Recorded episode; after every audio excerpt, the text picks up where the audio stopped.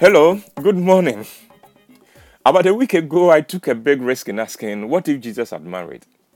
Now, this morning, I want to take another risk, and this time I'm asking, What if Jesus stood for elections in Ghana? Would he win? The first thing we look for in a candidate is his message. In terms of message, Jesus would have had no competitor. His message would have been solid, and his delivery and presentation would have won him a lot of admiration and praise. Jesus had a simple but powerful way of putting his message out. Even his detractors were always amazed at his teaching. But unfortunately, elections in Ghana are not decided on the basis of message alone. You can have the best message, but if you do not meet three other characteristics, you can forget about the elections. You see, if you are standing for elections in Ghana, one, you must have money, lots of money. Two, you have to put your opponent down and make him look like a thief or a terrible monster. And three, you must make a lot of promises. Let's take the first one money. Ask any politician, and they will tell you that standing for elections in Ghana is a very expensive business. Your own party supporters want to be sorted out. It has almost become the norm that a candidate has to pay the delegates who have votes at a party's congress where candidates are chosen. At every congress, the losing candidate accuses his opponent of winning by paying out more money to the delegates. And so, even before you become the official candidate for the party, you would need a lot of money. And that is before the actual campaign begins. The evidence from these congresses seem to suggest that if you do not have a lot of money to spray around, you don't have much chance of winning, no matter what your message is. You may have what it takes to represent the people well, but if you do not throw money around, hmm, the people are not going to take you seriously. So, in that respect, how would Jesus have fared as a political candidate in Ghana? I want us to look at just one case where someone offered to follow Jesus, and Jesus' answer to him was this quote, Foxes have holes, birds have nests, but the Son of Man has nowhere to lay his head. End of quote.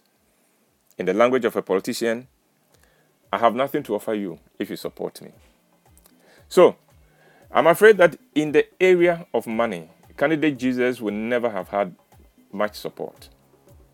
But what about the second characteristic of putting the opponent down? Jesus did not mince words in his criticism of the teachers of the law and the Pharisees who were opposed to him.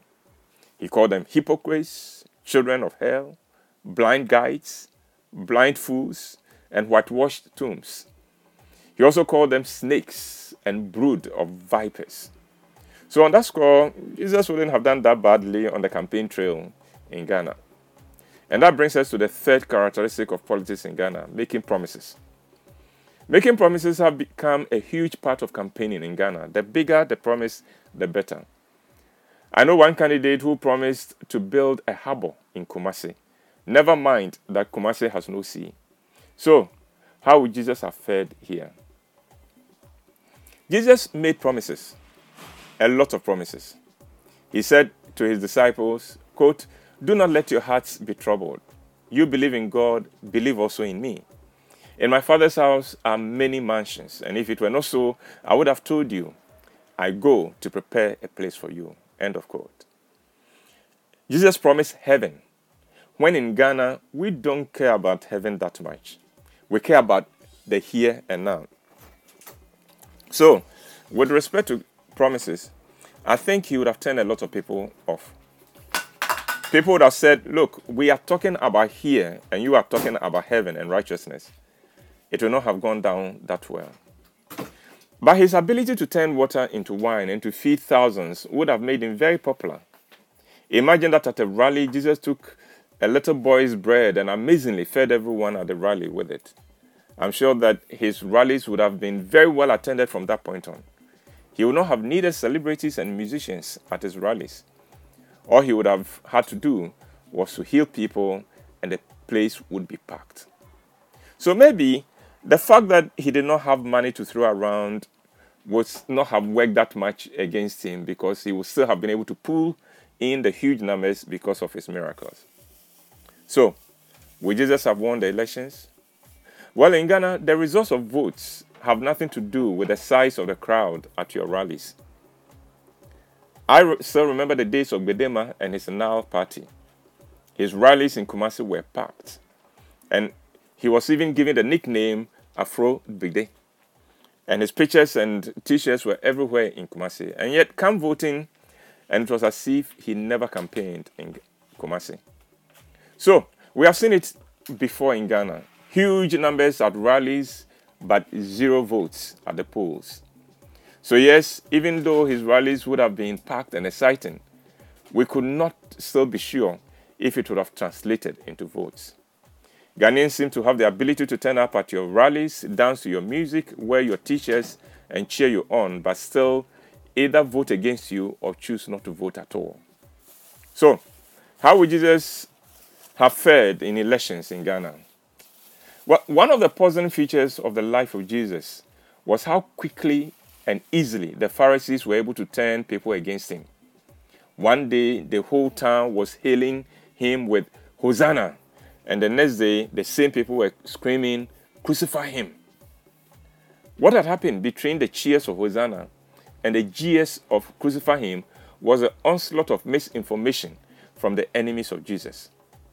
And this has become a big thing in politics in our times. That is the use of misinformation and how easily an angel can be turned into a demon through the media, both traditional and social media. And I'm afraid this is where the chances of Jesus would have been derailed. Jesus would have been a very easy target for misinformation in these times of political correctness because Jesus was not politically correct. He did not say things just to make people comfortable. He said things as they were, and it would have gone against him in Ghana. Imagine what would have happened to the campaign of Jesus if social media reported that Jesus had called a woman a dog. Oh, Twitter would have lost its mind. And what about when he told his disciples that I'm sending you as sheep among wolves? Someone would have put that out on social media and it would have created a storm. Or take the scene where Mary Magdalene wiped the feet of Jesus with her tears and poured a jar of expensive perfume on him. I'm sure that someone would have taken a, a clip, a video of that, and put it on social media. It would have become a huge thing against his campaign.